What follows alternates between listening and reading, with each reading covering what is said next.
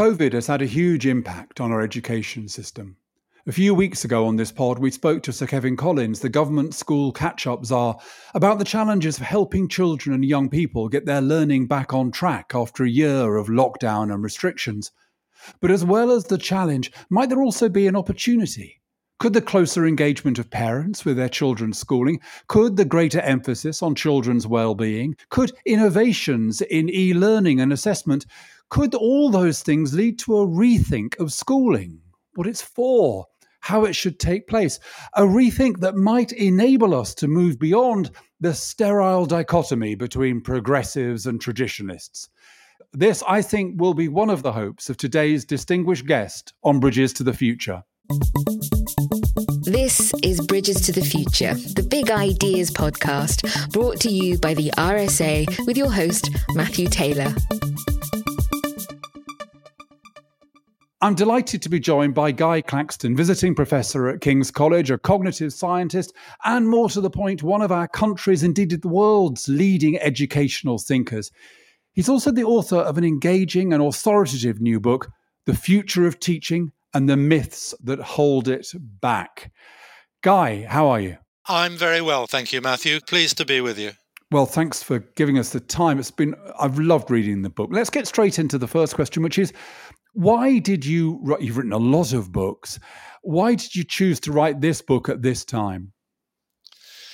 It seemed to me that there's a fairly incontrovertible need manifested by lots of worldwide initiatives to explore new styles of teaching in the light of particular challenges to young people. COVID, for example, youngsters being out of school have been challenged to manage and organize their own learning in a way that they often haven't at school. Fake news challenges all of us and particularly young people, to develop their capacity for critical thinking, for critical appraisal. Entrepreneurship, the explosion of self employment, uh, requires degrees of curiosity and imagination. So, all of these qualities of mind ought to be, in my thinking, the business of school we ought to be exploring what style of teaching delivers not only knowledge and grades, important though those are, but also these other attributes. However, somewhat to my dismay, it seemed to me that this call for innovation was being stymied to a significant extent by some rather startling claims from cognitive science, particularly that cognitive science mandates has proven conclusively that there's only one style of teaching that, in inverted commas, works. That that is a rather traditional style. It's often called direct or explicit instruction. Now, this didn't marry with what I knew of the cognitive science that has been my stock in trade for the last 40 years or so. So I thought this needed exploring. If these beliefs were somehow or other jamming up or undermining teachers' confidence in the exploration of new styles of pedagogy, then we have to be damn sure that the science was right. And I wasn't sure it was. So a lot of the book is taken up with this forensic critique of what you call DIKR, direct instruction, knowledge, rich curriculum, which one could refer to as Dicker. And I'm going to do that, I think, because that underlines my questioning of it. So tell us what the kind of key tenets of this Dicker, direct instruction, knowledge, rich curriculum, what are the key tenets of that, of that view of the world?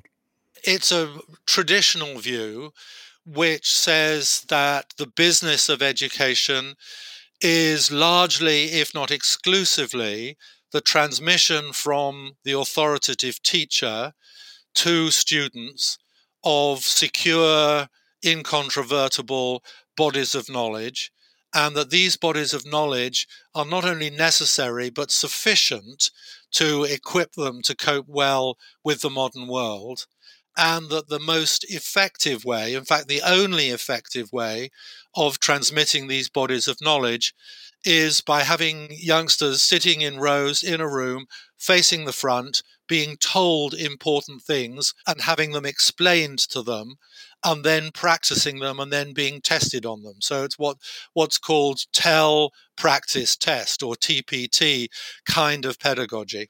And I mean, you, you, criticize this from many different perspectives, but I thought one of the most telling is it's based upon, and a lot of bad science, I think, is similarly based upon an incredibly simplistic idea of how the brain works. So, the heart of Dicker is this kind of view that our brains are really made up, our learning brains are made up of two bits. There's a kind of long term memory bit, which is capacious and where all the knowledge that we're going to you know use goes and then there's the short term bit the kind of working memory which they portray as a kind of funnel, which can only hold a certain amount of information. And so the whole of their model of learning is that you want to shove things into the long term memory as if it's a kind of box in our brains through this funnel, which is the working memory. And that one of the reasons you need to focus on very simple, direct forms of pedagogy is that this working memory it's a very small funnel. And if you complicate it with, for example, asking children what they think or engaging children or not just talking about knowledge but in some ways trying to inculcate wider skills or even wider, uh, deeper capabilities that all this will jam up the tiny funnel through which we have to force knowledge into the long. I mean, I, even as I describe these ideas, they sound sounds odd, doesn't they it? sound kind of medieval, but this is the model, though, isn't it? This is the model, yes, and it was a model that was born uh, around about 1967 when people were being very excited by the arrival of digital computers. Psychologists have always latched on to latest technology to provide a kind of working metaphor for thinking about the mind. So the digital computer became, for several decades, the go to metaphor for thinking about the mind. If you open up a computer, you see something that corresponds to working memory, some sort of amalgam of the central processing unit and the RAM. And then physically separate in a different place is your hard disk, which has a much larger capacity.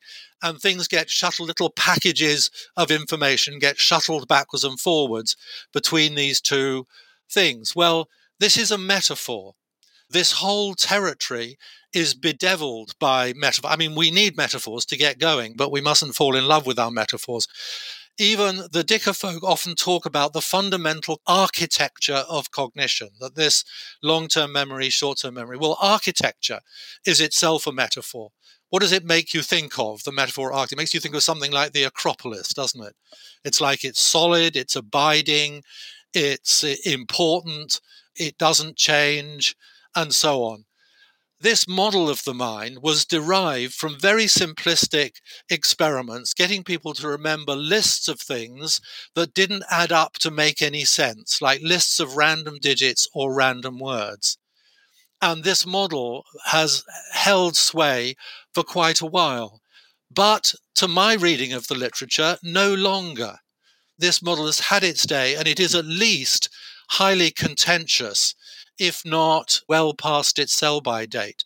There are now other models of memory which don't rely on this structural distinction between this, as you say, this funnel or this bottleneck of working memory through which everything has to be squeezed and which is a ubiquitous limiter on what goes in and out of your mind. And an, an important part, Guy, of this of, of, this account, because you know one of the things reading your descriptions of the theory, and, and I know you quote extensively the champions of this view of the world. So this isn't, this isn't kind of hearsay. You give plenty of space for us to hear what they they think. But part of the reason why, for listeners, this sounds so incredible is because for us as, as adults, the idea that learning is not enhanced by us engaging or participating in the process of, of learning something new, the idea that our emotional predispositions, our views about our own confidence in learning things aren't relevant is just completely and utterly ludicrous. No adult would say,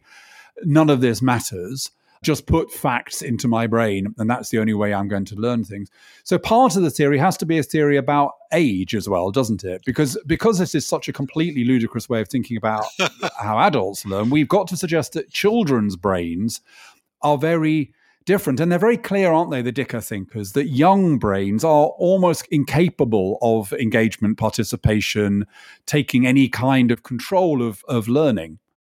Well, it's not so much, it is kind of young brains. There isn't actually an argument that they make that young brains or young minds function in a qualitatively different kind of way, but they do try and make a hard distinction between novices and experts. And you could say children are novices and adults are experts. Novices don't know anything, so they can't be expected to think. So you have to fill their heads with facts, which is knowledge is another tricky word, isn't it? Because some people have a very narrow view of what they mean by knowledge. It's like it's facts. It's like, you know, what is the capital of Guatemala? Or, you know, it, it's that kind of thing. Whereas other people have a much broader view of knowledge, which would include what the scientists call procedural knowledge, skills, dispositions, a whole lot of other kinds of things. So we need to be thinking about does that hard distinction make sense? And it certainly doesn't make any sense to me. You know, novices are people who are undergoing an apprenticeship. They start from where they are and gradually through thinking, through experimenting, through practicing, they build on what they know in increasingly sophisticated directions.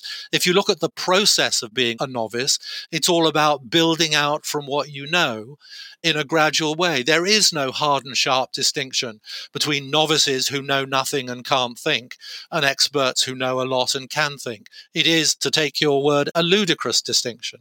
I mean, I remember many, many years ago being at a, a seminar in Westminster where a politician, well, I, I, think I can say his name, Nick Gibb, because I think he's an unashamed fan of this way of thinking about the world, was there. And one of the things that he said at this seminar was the idea of practical learning, he said, is a middle class idea foisted onto the working class because middle class people don't believe working class people can actually be academically successful. So they give them this second rate thing called practical learning. And I remember Geoff Mulgan was at the seminar and he said, But what about medicine? What about the army? You know, th- these are major areas of work where the idea that you would learn without practical experience and engagement would be completely ludicrous. So, I mean, what I guess I have to ask about this, and, and we're going to get into this in a minute. It's not that all of these ideas are all bad. It's just that when these ideas come together as an iron ideology, and when they also involve caricaturing any position which is different as being sloppy, you know, liberal progressivism, that's where the problems start. So I guess the question, guys, this kind of rigid way of t- talking about the world, rigid way of talking about what knowledge is, of how the brain works, of what learning is, of all of this kind of stuff, which is pretty ludicrous when it's when it's put under any kind of pressure. Why has it managed to be so powerful? Because over the last 10, 15 years, it has probably made the weather in terms of how the layperson thinks about learning. Yes, that's back to my my original motivation for writing the book because you know we need to be able to inhabit i mean for me all the interesting things that are happening in education inhabit some kind of middle ground between the extremes, the, the stereotypes of progressive and traditional teaching. There are nuances. Teaching is dynamic. It involves a dance, if you like, between exploration and explanation and actually trial and error, as you say, practical learning, going out and trying things out. So what's happened is, as you say, this the weather has been made by people who are adopting a very extreme view. The claim is that this model of the mind, as I say, mandates only one style of teaching, which is very traditional, and anything else, which was called project learning or, or discovery learning or guided discovery or anything else, it's like anything else is disallowed by the science. And that, therefore, if we believe that, innovation in the middle ground is stopped, it's debarred. And our quest for a pedagogy that not only transmits knowledge, but transmits knowledge plus the dispositions and the attributes of mind, which are so necessary at this time in history, that's a massive mistake to, as it were, debar that exploration from the outset on the basis of some presumed solid finding by scientists, you know, scientists with a capital S. So let's move away from Dicker and its rather strange way of thinking about the world, and, and let's talk about two or three of your own ideas or ideas that you you present in, in the book. So, I want to start with this notion of epistemic character. Sounds like a terrible bit of jargon. Well, it is. A ter- let me be frank. It is. It is a ter- it is a terrible bit of jargon. So unpack it for us, because behind that jargon is a really important idea. I think all it means is that knowledge is necessary but not sufficient for being able to function intelligently. You need to be, as, as, as I've said, we need our imaginations. We need to be able to concentrate. We need cr- our critical thinking we need to be skilled articulators. We need to be respectful collaborators. It's like, I can't imagine anybody denying that. The Dicker view, however, is again, it's a, it's a bit of magic, is that if you fill people with enough knowledge for long enough, somehow or other these things will automatically happen. And that just seems to me to be an extraordinary article of faith. I think it's perfectly possible, and I could point you at people who are full of knowledge but don't think very well. They can spout what they've learnt, but put them in a novel situation, require them to think on their feet, and they may not be very good, not very skilled at all. So the question is, are we paying enough attention to this other aspect. You know, we ought to be building knowledge and forms of intellectual expertise and these wider and broader there's a whole vocabulary here because so many people are trying to get a grip on this 21st century skills non-cognitive skills habits of mind intellectual character strengths or because I'm a professor and I need to think up a fancy phrase every now and again, or your epistemic character, the way in which you engage with things that require learning and thinking. And that's what we need. So, again, it's important to see the kind of symmetry of the Dicker position in here, which is on the one hand, that these these kind of qualities, the way that we learn, our confidence in learning, our broader intelligence that these magically emerge when a certain uh, sufficient number of facts are shoved into our brains. But equally, what they want to argue is that none of this stuff, this other stuff, can be taught. So, whilst I can learn facts, they argue very strongly that it's entirely bogus to suggest that I can learn to learn, for example. Yes and that's another thing which you want to take on in the book, isn't it? And you have yeah. this notion of the, the river of learning and teaching is, is your way of trying to get a more holistic account of what can take place in a successful educational setting. Yes. I mean, I find the guiding metaphor, the underlying metaphor that Dicker folk seem to rely on a lot of the time is like it's a tug of war. It's like there's some kind of necessary conflict between teaching knowledge and developing learning skills, let's call them that briefly, as if there was a necessary competition for time and attention and so on. So, one aspect of this is that these skills are simply can't be taught as generic skills. And the other is that the only way you could teach them is in a similar kind of way to the way that you might, you know, teach the kings and queens of England. That is to say, you have to kind of be taught them and you have to learn them.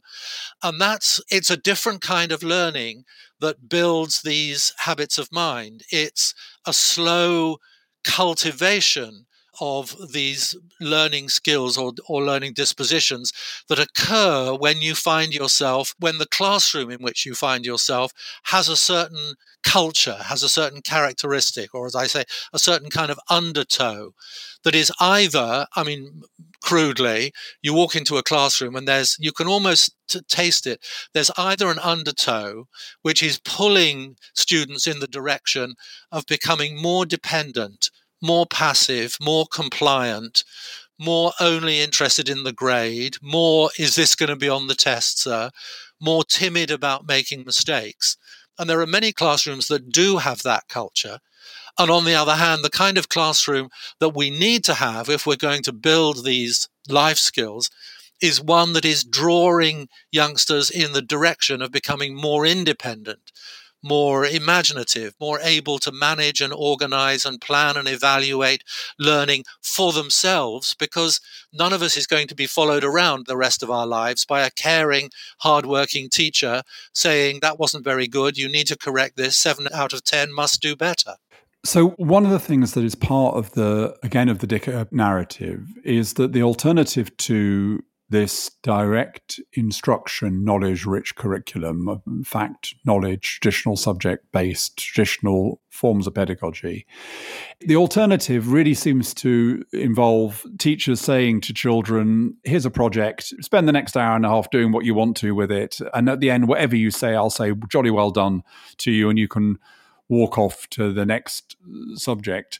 So they contrast their approach with kind of basically completely unstructured pupil led project learning. Now, you want to argue instead that actually probably the most effective method of, of teaching is is guided discovery and that is as you've been already saying Guy it's it's this kind of drawing on the best of the best thinking that comes from a more traditional perspective and the best thinking that comes from more progressive perspective. So children are engaged in the process. Education is not seen as something which is done to people, but it is a process of discovery. But yet, that process of discovery is strongly guided, it's very structured, it's very carefully planned, and it relies upon high quality teaching. Do you want to give us, Guy, just a couple of examples of guided discovery in practice? Because they, they appear in the book.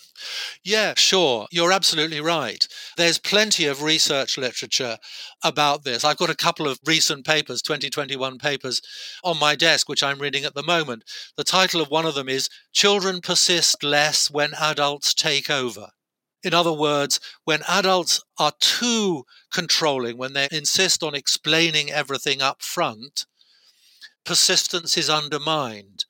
And there are some very, I was just reading this today. I'll quote you some conclusions. Why is children's persistence decreased? One, because taking over, it's like being too bossy, explaining everything up front, being this kind of taking over the learning process signals to children that these tasks are too hard for them and that they're unlikely to be able to succeed on their own. And if they get that message, then there's no point in persevering, is there? The second point they make is taking over teaches children that when tasks are hard, an adult will do them for you. In other words, the busy dicker type teacher is, you know, there's no hesitation to rescue children from difficulty, to let them flounder a bit. There's no sense that grappling with something is productive. The other paper that I'm reading is about actually an undergraduate course, which shows that precisely if as many schools are now doing, but nothing like enough, if you start a topic with a well designed, what a chain of schools in the US call a grapple problem, which is something that the teacher knows is beyond the student's current capacity, but not so far beyond that they can't have a go at it that they don't have any ideas about what to do. If you start a topic with a grapple problem, you put the exploration before the explanation, then when the explanation comes, it is understood much more deeply and much more persistently, and learning is more successful. Now, that makes sense to me, but it doesn't seem to make sense to the kind of hard nosed people who insist on this radical opposition between it's either direct instruction and nothing else. It's like only one extreme end of this spectrum is legitimate. So, in the book, Guy, you give some descriptions of uh, particular schools and particular teachers and particular lessons. And anyone who's interested should, should get the book. And I defy you as a parent, you know, I've got two grown up sons and a, and a young daughter, not to read about the lessons and the way they're taught and think that's the way I would like my child to be educated. Now, we're kind of running out of time, guys. So I'm going to ask you two or three kind of slightly more challenging questions, I think, because, you know, I'm with you nearly all of the way. But the first thing is, I guess, and this partly reflects the RSA's own experience with our opening minds curriculum, which in the end didn't work. And the argument here is that in the end, although progressive, broadly progressive, robust progressive, guided discovery ways of working are better than the traditional way, they're also harder. And that actually, in a world where every teacher was incredibly skilled, incredibly motivated, your methods would work better. But given that teachers are, like any other profession, distributed around the kind of standard distribution, which means many of them are average and some of them aren't that good, the Dicker approach is more kind of foolproof. It will be okay even if your teacher isn't great. How do you respond to that? Well, the Dicker approach is good for some things and good for some students. It's not all wrong. It's like if all you care about, and this is where most of the, the research underlying Dicker comes from, if all you care about is short term improvements in students' ability to retain and produce secure knowledge. If that's what you care about, then the direct instruction way may indeed be efficient. But my whole worry, and the worry of lots of people around the world, including the RSA, is that those gains in test scores are not sufficient indicators of powerful and appropriate 21st century education. So we need to be broadening our sense of the repertoire of desirable outcomes that we want and thinking about rethinking our pedagogy so that it does both. There's quite a lot of research which shows that, as one of the examples that I just mentioned, which shows that if you explain too much, if you do your direct instruction, you can get your short term gains in knowledge acquisition and retention, but at the cost of the diminution of students' resilience and their curiosity and their imagination. I understand that, Guy, but with due respect, you're not you're not actually answering the question because the question I'm asking is: in a world where teachers are fallible, a teacher who is average or not very good teaching Dicker will probably produce some result. Whereas a teacher who's average or not very good, trying to do the more ambitious, more challenging, more engaging form of teaching that you encourage, is more likely to fall flat on their face and then generate some of the problems which Dicker uh, advocates are, are fond of pointing out, which is that you know kids in the end don't learn a great deal. Yes, and and and you know the progressive tradition has been at fault and has been you know rightly criticized for sort of an open-ended styles of teaching which is kind of the progressive end of the spectrum done badly. Both ends of the spectrum can be done equally badly. So, part and parcel of what I'm arguing for, Matthew, is a sustained, in school, focused, clearly targeted, continuing form of professional development where everybody understands what a broadly appropriate style of pedagogy looks like and everybody is being helped to every teacher is being helped to move in that direction. So i resist the idea which was sort of implicit in the way you phrase this that there are some teachers who are good and some who are not, some who are middling and some who are not very good. I think we need a powerful culture of seeing teachers as lifelong professional learners as well constantly getting better because you're absolutely right. What i'm advocating is a sophisticated fluid dynamic, nuanced form of teaching. And we need a culture in which every teacher understands that they're heading in that direction. Okay, so that takes me then to the kind of the hardest question I think I've got for you, Guy, which is this. We haven't in our interview mentioned any of the names of the advocates of this DIKR approach. And that's deliberate because, because once you start naming names and suggesting that people believe things, and you get into kind of Twitter wars and stuff like that. But I do want to name one person. And the person I want to name is Katharine Burble Birbalsingh because she's somebody that you, who's the head teacher of Michaela Community Academy, which is the kind of poster child of the Dicker movement because it advertises itself as incredibly traditional, as also incredibly disciplined, and it has good very good results and very good results with some kids who've got some quite challenging lives. But at the end of the book, there's this fascinating point that you make, which is that there have been two books written about Michaela Community School. The first one, which is really hardline Dicker, which you kind of criticize at various points in the book.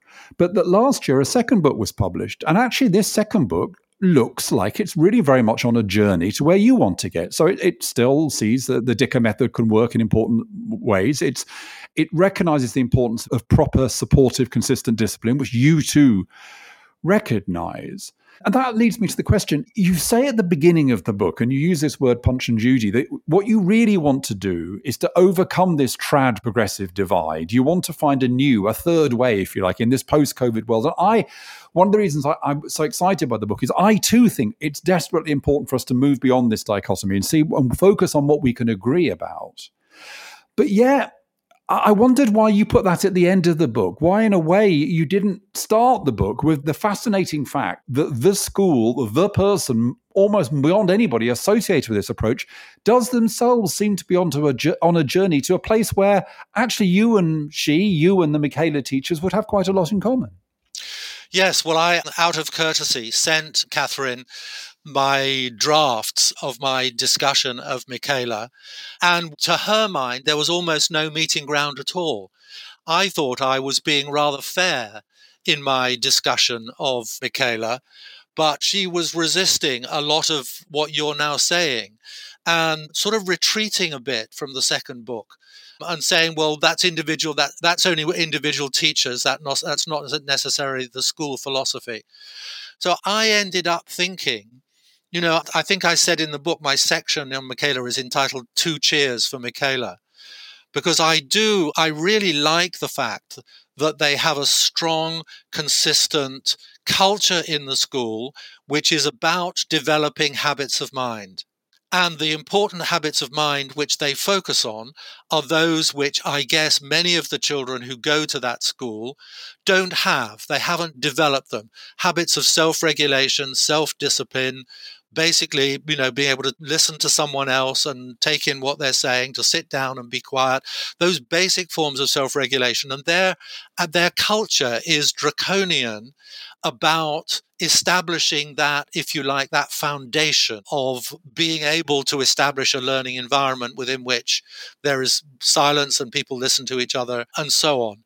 Where I part company and where Katharine pushed back at me is for me that's perfectly legitimate. If the kids that you've got in your school don't have those basic skills, then let's inculcate them. And I don't have any trouble with doing that in a pretty explicit way. You know, they they talk about boot camp and no excuses and so on. And, you know, I can understand that. But for me, having established that culture of, all those habits of self discipline and respect and listening, then why don't we then open up and go on to talk more about building the capacities for collaboration, for imagination, for mindfulness, for a whole lot of other things? And there still seems to be a kind of resistance to going in that direction. So I thought we were meeting more than Katharine thought we were meeting. So that left me slightly puzzled.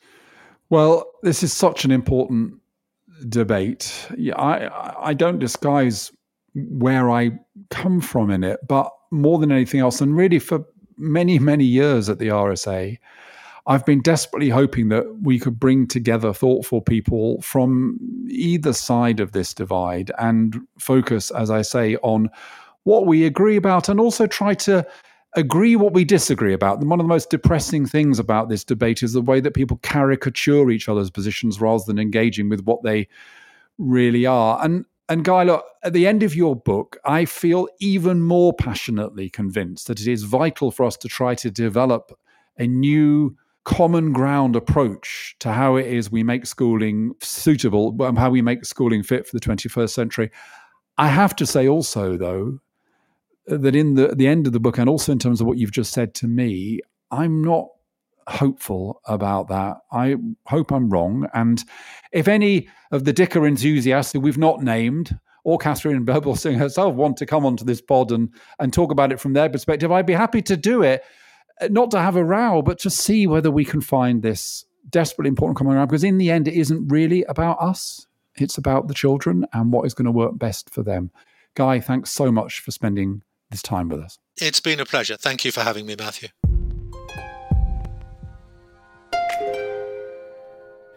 That's it for this episode of Bridges to the Future.